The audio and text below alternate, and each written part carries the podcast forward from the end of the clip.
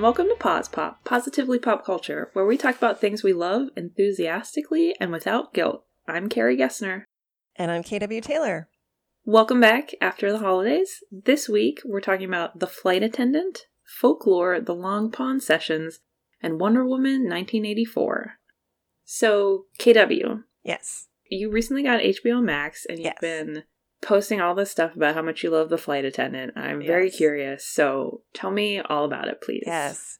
That's been like a fun thing to do over our little holiday break. I've been just binging a bunch of stuff on HBO Max and it has swiftly become my most used streaming service. Nice. And I'm re- I'm really surprised because I we mostly got it to watch Wonder Woman 1984 when it came out on Christmas Day, but like my husband and I have been watching so much stuff on there. it's it's super fun. So I'm gonna be like the next few episodes are probably gonna be very HBO Max heavy.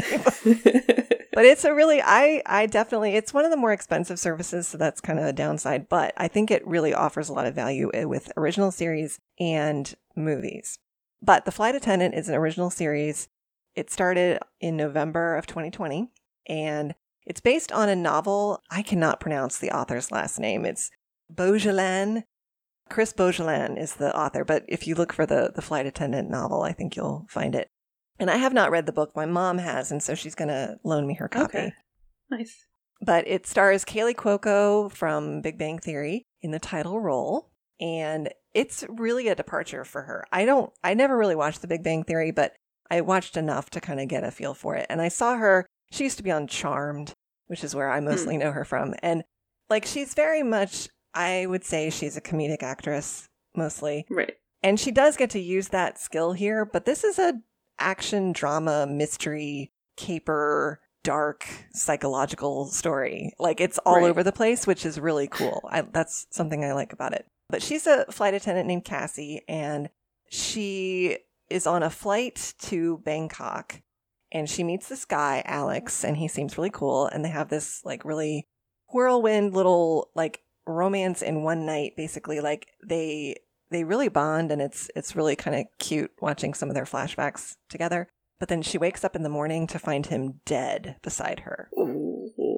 Uh-oh. and she's the other thing is that she's an alcoholic and she's in denial.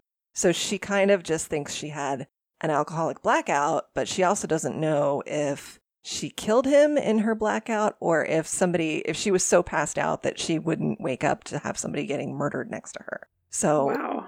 and her best friend is Annie, played by Zosia Mamet, and she's a lawyer. And so she consults with her to say, she calls her in the morning and is like, Hey, if I'm suspected of murder in Bangkok, teehee, should I call the cops or, and her friend, not knowing the context, thinks she's just hypothesizing and is like, Yeah, that's the worst place to get arrested. So I would flee. But it's sort of like not actual advice. And so she does take that advice and she just flees and goes back home and acts like nothing's wrong. But she Oh also gets kind of sucked into trying to figure out who really killed this guy. hmm And in the meantime, she also, as she's piecing together what happened to him, she has these like internal dialogues with herself, but she's projecting Alex as this hypothetical person that she's bouncing these ideas off of. Okay. And so you still get to see him. And it's really kind of sad because even though it's her and she knows it's not really him, he's not a ghost haunting her, it's just her own imagination. And she realizes that. But she's conceptualizing her imagination as him. And it's like you sort of see her falling in love with this idea of him over time. And that's really sad because he's dead. and so yeah. but there's also some other good characters. Her brother is played by T.R. Knight from Grey's Anatomy. And um, there's this mysterious lady spy named Miranda, who's played by Michelle Gomez, who is amazing and everything. She's from Chilling Adventures of Sabrina and Doctor Who. And, and yeah, every, oh, and Rosie Perez is another flight attendant, and she's kind of got an interesting storyline that's, I don't want to spoil that. okay. But yeah, every character is really fun. It's very mysterious. Every episode ends on kind of a cliffhanger. There's really good music, there's really good cinematography.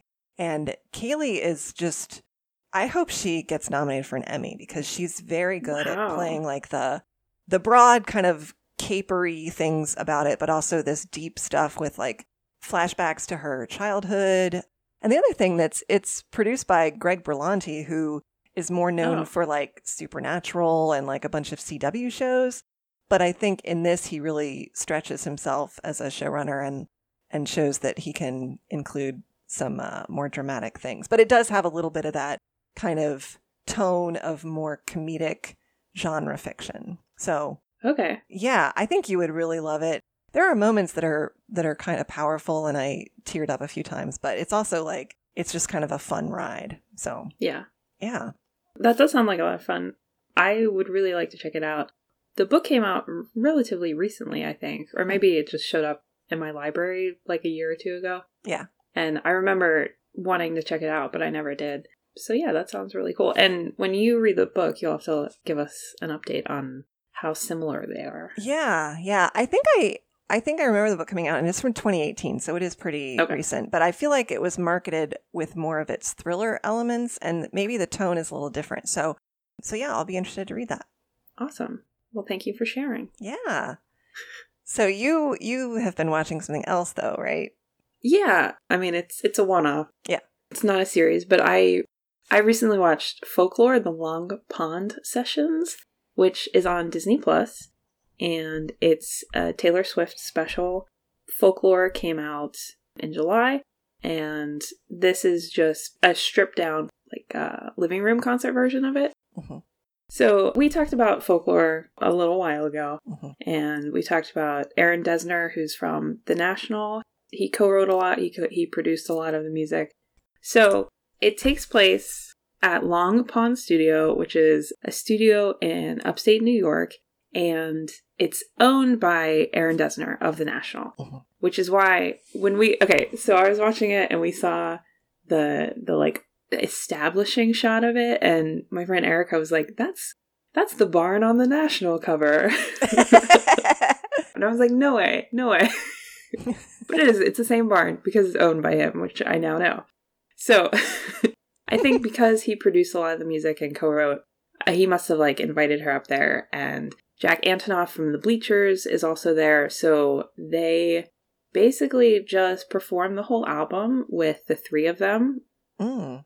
Yeah, it's a little little studio and like Jack is on drums sometimes and Aaron plays the piano a lot and the, and they play the guitar. So it's really a stripped down version of the album, which is really cool. Mhm. I always love things like that. I remember I think we talked about this when when Lover came out, her maybe seventh studio album. Mhm. I didn't really appreciate it until she put out a concert, an acoustic concert of it, and then I was like, "Oh, I like this music a lot more." So I tend to just Mm. gravitate toward the acoustic, more acoustic versions of stuff. Mhm. So it was really cool to see that. But what I really enjoyed about it was it's not just a concert, it's a little bit of a documentary because the three of them just kind of sit around and talk about about their inspirations behind the songs. Mm. And I just really love getting a glimpse of what writers and artists are thinking about when they create. Mhm. So it was really cool just to see some background about how the songs came to be. Mm. Cool. Yeah, I I don't have like a ton to say about it. I apologize. but it did it did give me some insight into some of the songs that I hadn't had before. Mhm. And with Evermore coming out recently, it's sort of a continuation of what she did in folklore and she's, you know, writing more from a third person perspective and writing more narrative driven works and it's just really interesting to see where some of those come from Mhm. and the song Epiphany, Mhm. which I have always loved, but I wasn't totally sure what it was about. Mhm. Well, first of all, I watch a lot of things with captions, so it's really cool to see to see the definitive words of the song versus just what I maybe am accidentally hearing. Oh, yeah. you know. Mhm. So Epiphany was really interesting because she wrote the first verse about her grandfather who was in World War II. Mhm. And the later verses are about nurses and doctors in the COVID 19 pandemic.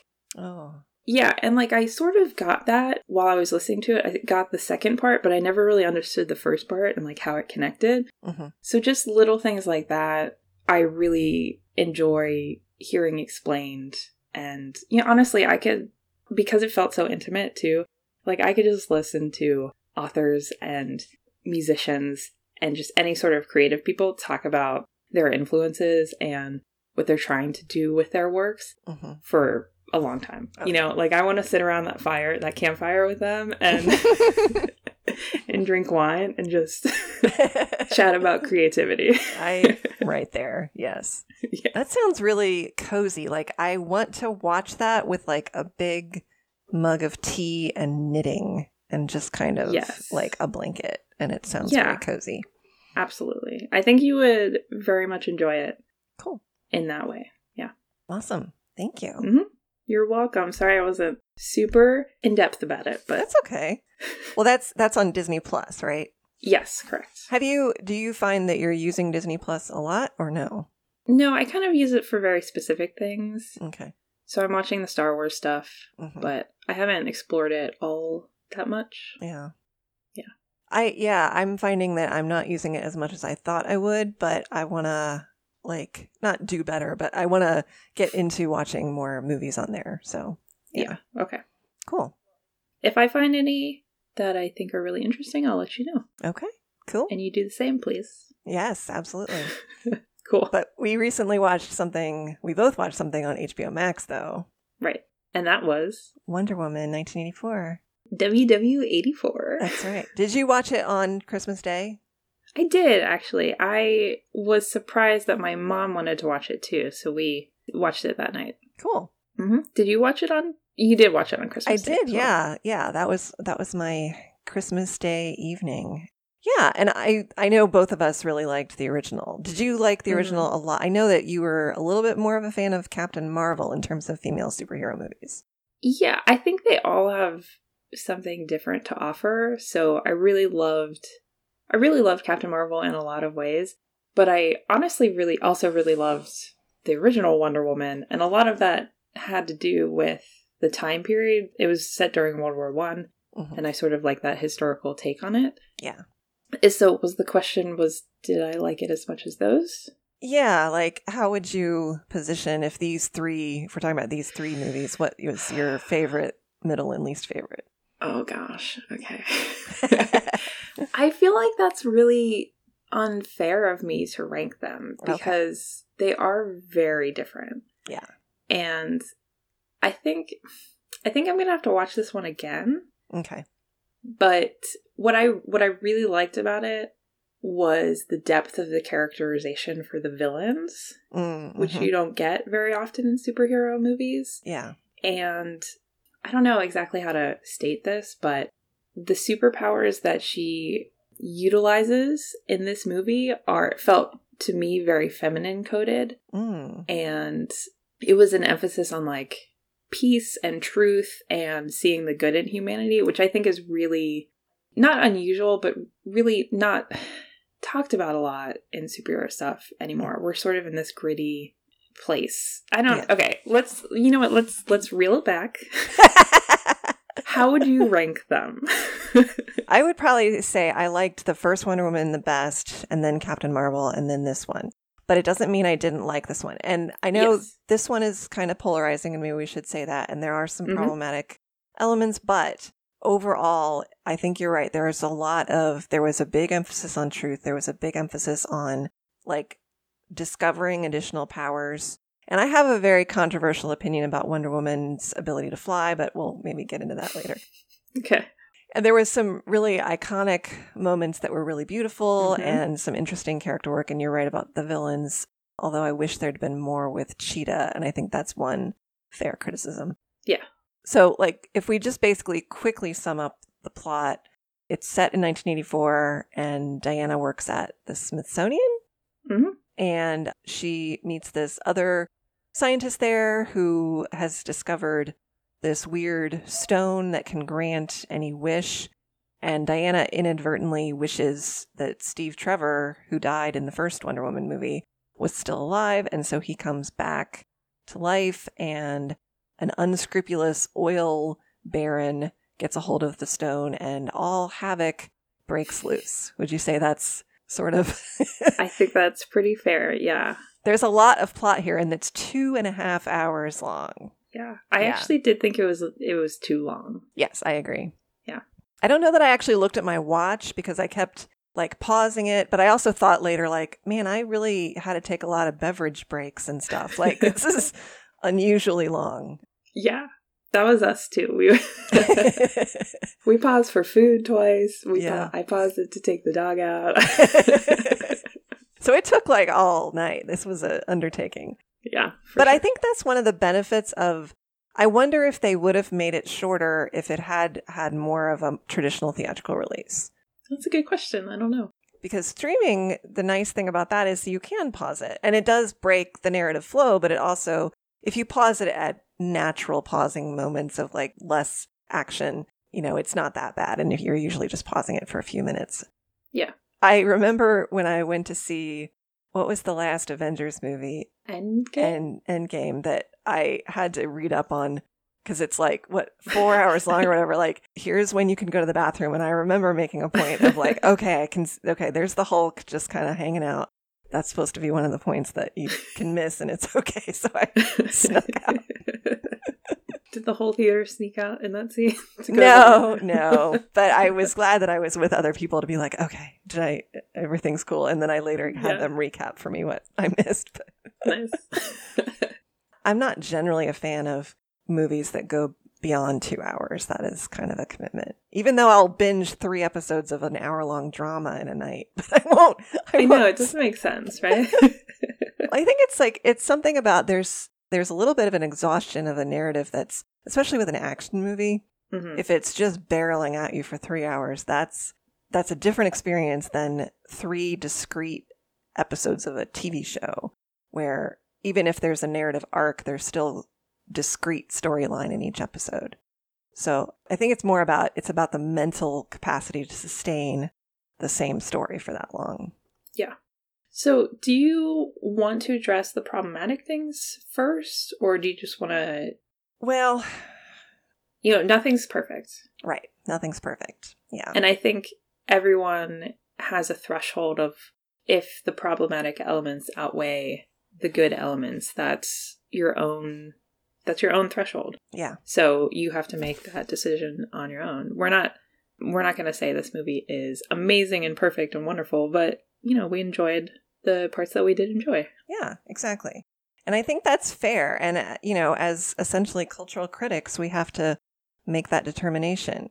One thing that a lot of, especially scholars of gender studies and feminist theory and stuff, are having a quandary about is that when Diana wishes Steve back to life, he doesn't regenerate his old body. He sort of inhabits the body of a stranger.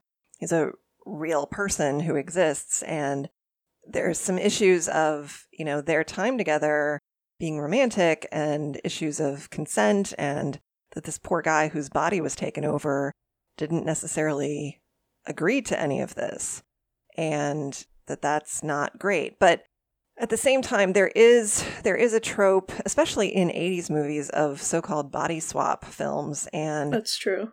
I want to believe that it's more of an homage to that or it's an artifact of multiple script rewrites or something because I really wish that it hadn't been done that way and it didn't need to be done that way because it was he's regenerated as a product of magic. So Mhm. I don't know that it was necessary to have him inhabit this poor other guy. Like that didn't make a lot of sense to me and it's gross when you think about it too much, you know. Yeah.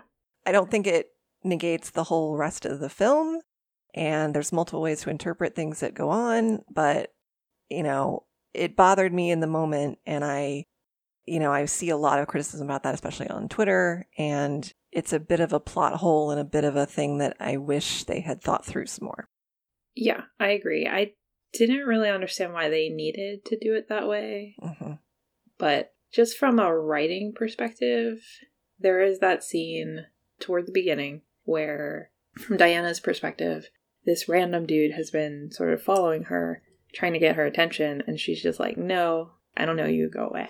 hmm And they're at a party, and he he gives her a watch, which is a contemporary watch, not his 1918 watch. hmm And he does the same thing that he did in movie one, which is he he gives it to her, puts his hand over it, and says, "I wish we had more time." Yeah. And that's how she realizes it's him, and then she sort of starts to see him with different eyes, and she can she can see that it's him. hmm And I really, from a narrative point of view, I feel like that plot point might have been might have arisen out of that scene.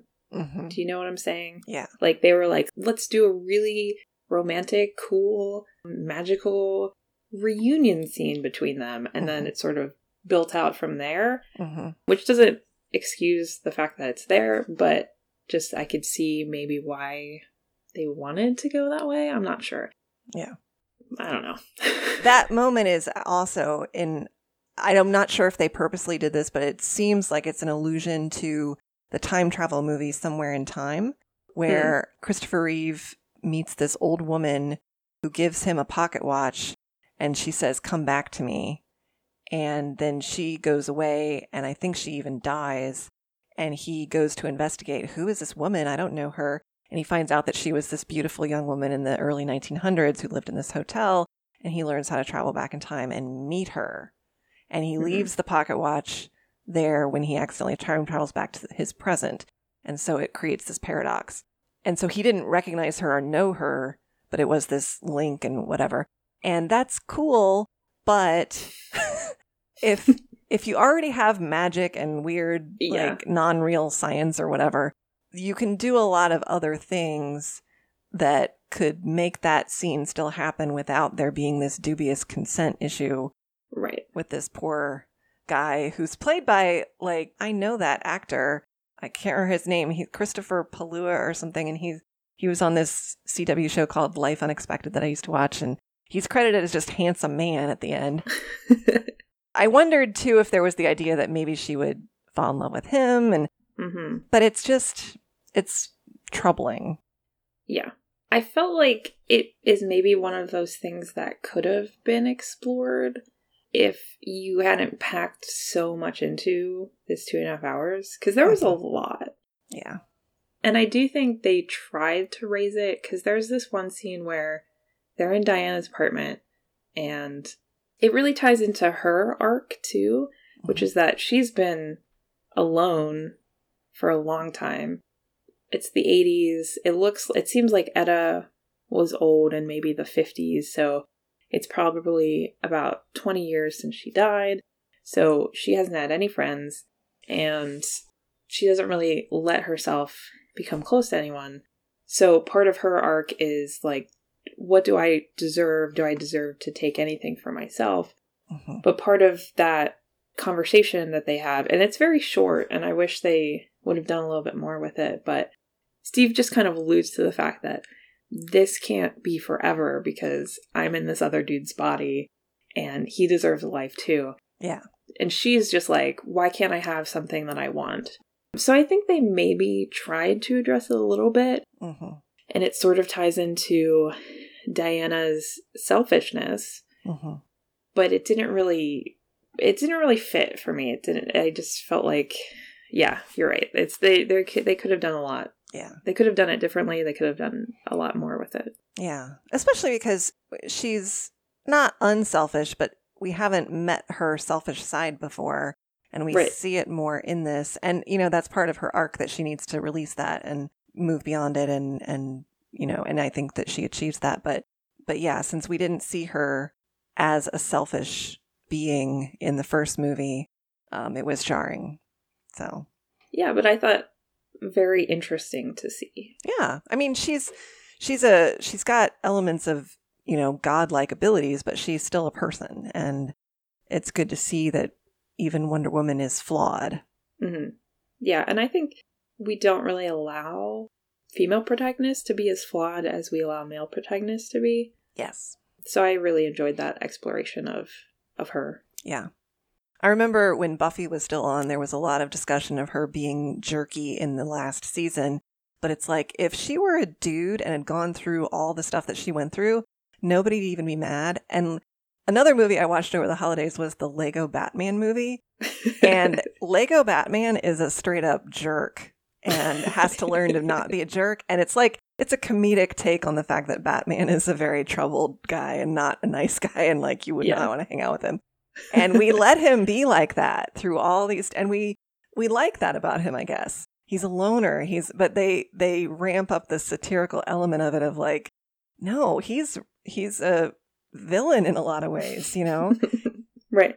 And not that I, I mean, I don't want Wonder Woman to be a villain at all, but to let her have a moment of fallibility, you know, we, we give a pass to a lot of male superheroes, you're right, for having moments of fallibility, and we don't let women do that. So, yeah.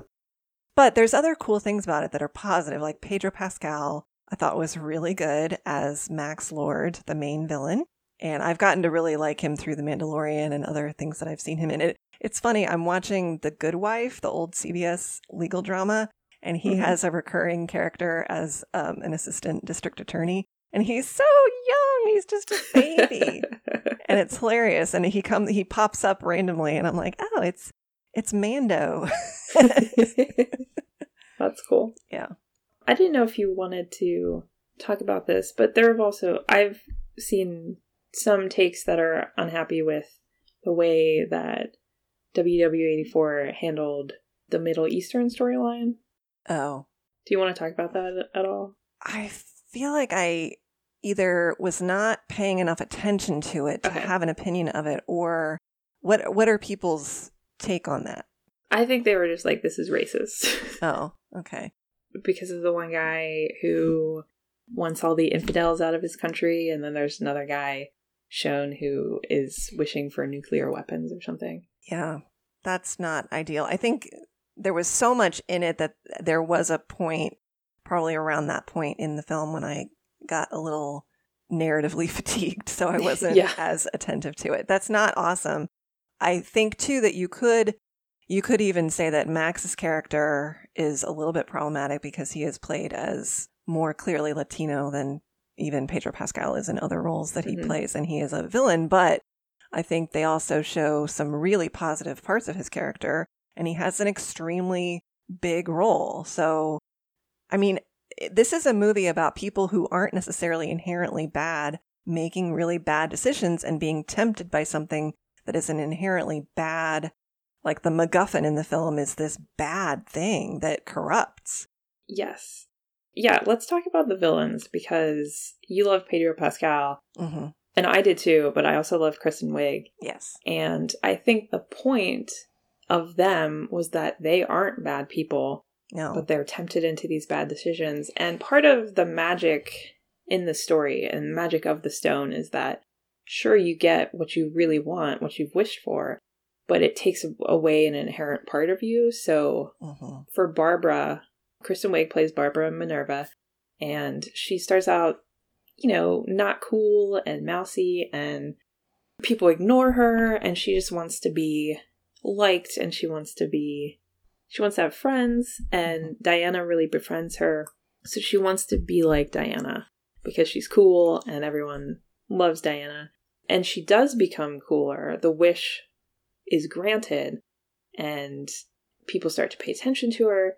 But it also there's a there's a scene where she and Diana are fighting and Diana's like it's taking away your warmth and your joy and your humanity and why can't you see that? Hmm i think those character arcs were really really interesting because you saw that it was taking away this stuff that made these people them hmm with max lord he starts to lose sight of everything hmm but you don't really fault them for it. No, no. And I mean, Diana's Diana's wish is to get Steve back, the love of her life, and she starts to lose her powers as a result. Mhm. So they are all losing something. Max loses sight of his love for his son and the reasons he wanted to be a businessman and make a good life for his son. And Barbara is, you know, becoming like not even a human at some point. Like the Mhm. things that were cool about her being this really intelligent, like she's got a PhD, she's a gemologist, she's really, really smart and kind and empathetic, and it's all, all gone. Yeah. Yeah. But the reason you don't really fault them is that you can see that they're victims of unfair systems. Yes. And I think that was a really interesting way to go with the villains. Yeah. The gem, in some ways, if you want to get really meta and theoretical here, is the gem is, in a way, a symbol of capitalism Hmm. because it will give you what you want, but it causes, it reduces empathy, creates inequality, and there are huge costs to it on a macro and micro level. Yeah. I remember texting my friend during the movie because she had watched it earlier that day. Uh-huh. And I was like, I know that Barbara turns out not to be a good person, but I really empathize with her backstory. hmm And if she doesn't get redeemed, I will scream. and surprisingly, I guess we should have said spoilers at the beginning, yeah. Yeah. but surprisingly, they both get redeemed in some way. Mhm. And I was a little disappointed with how not fleshed out Barbara's redemption is, Mhm. but I hope that, you know, it becomes clearer in movie three or in spin off books or comics or whatever. But yeah, I'm just really impressed with how Patty Jenkins was like, we're gonna we're gonna give you villains and we're gonna make you care about them and make you care about them enough that you want to see them redeemed and then we're gonna do it. yeah, yeah. And I think that's important because sometimes I get annoyed with superhero media that seems to just say, well, these guys are just irredeemable baddies and we're going to stick them in some kind of prison, which is kind of why I quit Mhm. watching Supergirl and The Flash because it seemed like human rights violations were being made left and right. With just sticking these people in some, you know, prison without due process yeah. and assuming that you can't make them better or make them realize that they've been manipulated by something beyond them. And that inequality will lead to people wanting stuff that they don't have and they will create means to get it that are unhealthy. hmm So it's the systems, man. It's not the. Down with the systems, rage against the machine. That's right. That's right. But one of the things I talked about a little bit at the beginning that I wanted to touch on again is you don't see Diana with her usual sword and shield in this movie. Oh. And I mean that was a really cool thing. Obviously in the first Wonder Woman it was World War One, so all of that made sense. Mm-hmm. And I know so many people are in love with the the no man's land scene where she comes up and she's just like ricocheting bullets off her Yeah. off yeah. her wristlet thing. Yeah. Yeah. A little bit before the movie, I just saw briefly this thing about how Patty Jenkins wanted to explore her other tools. Mhm. And I didn't realize it was going going to go to that extent where she just didn't even have her sword and shield, hmm but she uses her lasso of truth a lot. Yeah. And she uses her headband hmm as like a boomerang Yeah. slash chakram, Yes. like Xena yes. which is pretty cool. And all of that I think is is tied up into the themes of the movie. One of which is truth, hmm because they talk a lot about truth, and the the climax isn't Wonder Woman like beating someone into submission. It's talking to people. Yeah. And it's her belief in the inherent goodness of humanity hmm that saves the day, which is, I think, something that a lot of us have a hard time believing in now. Yeah. And it was really refreshing to see that for me. Yeah. And I I like too that at the very beginning she's she's battling some people at this shopping mall, which again I think goes into the theme of capitalism being bad, but somebody tries to shoot her and she's able to deflect the bullets and she also is like I hate guns and she's very dismissive like ugh you people and your stupid little toys and she breaks it and then she's using her lasso of truth to non-lethally deal with these people. And I also think that using her headband as a symbol of you know, brains over brawn. You know, it's this thing that goes on your head. You have to think, you have to strategize. And not to keep talking about Buffy, but that was something I always liked about Buffy isn't Buffy never used guns. She used medieval weaponry and just hand to hand combat. And except for being against the undead, it was usually non lethal. So Yeah. And I I think In this movie, Diana is very much for subduing her enemies versus killing them. Yes. And she says as much to Steve when when they're both like punching some people. I think a lot of times we with superhero movies, we get really caught up in like this person is right and everyone else is wrong. So collateral damage is just collateral damage. hmm But I really appreciated seeing a different side to a superhero. Yes. And it, again, it plays into the whole like people aren't really the issue, the systems are the issue. So, hmm you know, we're not going to hurt these people because they're just victims of the system. We're Yeah. going to subdue them so they stop hurting us. Yes. But that's the, all the farther we're going to go. Yeah. Yeah. I do want to mention one one little thing that made me happy and also then annoyed both. First of all, we finally see a version of Wonder Woman's invisible plane. hmm Steve is flying a plane that she's able to make invisible, and it's really cool. And they fly through a uh, fireworks display, and it looks really neat. It's very romantic. It's beautiful. It's beautifully shot. And I was like, that was the moment I was like, I wish I was watching this in a theater. This would look Oh. so cool. You're right. Yeah. So it made me sad, but it was really pretty. But then she learns to fly, and she's struggled with that before. And I don't agree with having Wonder Woman have the power of flight Okay. because different permutations, different versions of her in different media, she sometimes is shown as being able to fly and sometimes not. And I vastly prefer her only being able to like jump really high and kind of float and hover because I just Mhm. think she's very powerful and it's great. But if you have her be able to fly, she's just too much like Superman, Supergirl, the Kryptonians and stuff. And she's not. She's from Earth. And I know that different versions of her, she has like godly DNA or whatever, but I just, I don't agree with having her be able to fly. I think that we need to have one thing be a little bit different and a little bit fallible, and it does not make physics sense for her to be able to fly. So, that's all I'm saying. that's that's totally fair. I have read some Wonder Woman comics, but I can't really keep all that straight. So Yeah. I don't really have an opinion on that. Besides that, I liked. I mean, you knew it was coming. Yeah. you knew it was coming when Steve was like, "Oh, flying's easy. you just catch the wind or what, and let it and ride it or whatever." yeah. And I was like, "Oh, she's gonna fly by the end of the movie." so narratively, I thought that that was cool. yeah. And I like when they put little Easter eggs like the invisible jet in there. Yeah. But I don't super have an opinion about whether she should fly or not. Okay. It's fine. It's fine if it's a thing that she couldn't do and then learns to do. But I liked that, you know, up until now, she's just shown as being able to, like, she can jump really high. Like, that's Mhm. inhuman. But I liked that she ultimately couldn't really sustain flight. Yeah. Because I, I do think, too, that there, there's a reason that Superman has kryptonite. There's a reason other superheroes have some small thing that if you expose them to it or, or whatever, that it, it's a flaw because otherwise they're just too powerful and would win all the time and there's no story.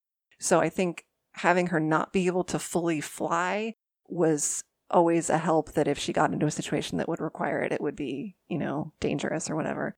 But otherwise, she's kind of almost indestructible. So, hmm I think there is an argument to be made that she can't actually fly.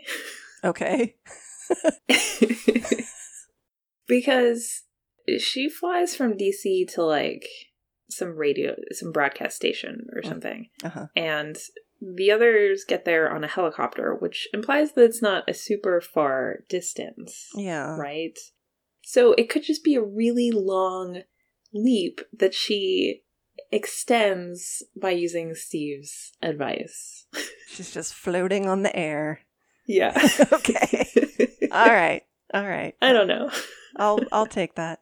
But ulti- Okay. ultimately, I think you know I did enjoy this. It is one of those things where I might want to watch it again to kind of catch more stuff. It's got some problems. It's not perfect. I'm happy there's going to be a third one. I'm hoping that we get to see it in the theater. I will say too that it was not as 80s as I might have liked, but I also think it was more realistically 80s by not being super 80s. Do you know what I mean? Yes, I do. Okay. I'm glad we both liked it.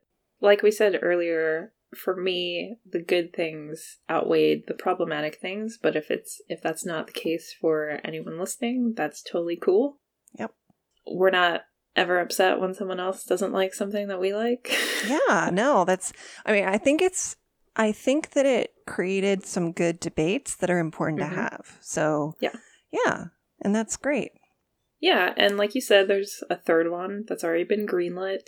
hmm I hope that Patty Jenkins and co, you know, take the feedback from this one into consideration. hmm And also, I just want to mention that Patty Jenkins is going to direct Rogue Squadron for Star Wars. hmm And sometime in the next 10 years, I'm not quite sure when, but I'm very excited for Yeah. that. And I love I love to see women behind the camera yes. more and more. So Yes. Yes. Yeah. Yeah. Cool. So next week, we're going to be talking about some more fun stuff. We're going to be talking about the HBO documentary The Mystery of DB Cooper, the HBO series The Undoing, and then we're also going to talk about the Lovecraft Investigations podcast. Our theme music is by Joseph McDade You can find me on Twitter at KW Taylor Writer, and me at Carrie Gessner. and you can find us together on Twitter at Pause Pop Podcast. If you'd rather email us, you can do that at positivelypopculture at gmail.com. Thanks for listening. Stay healthy and safe, and join us next time for another episode of Pause Pop.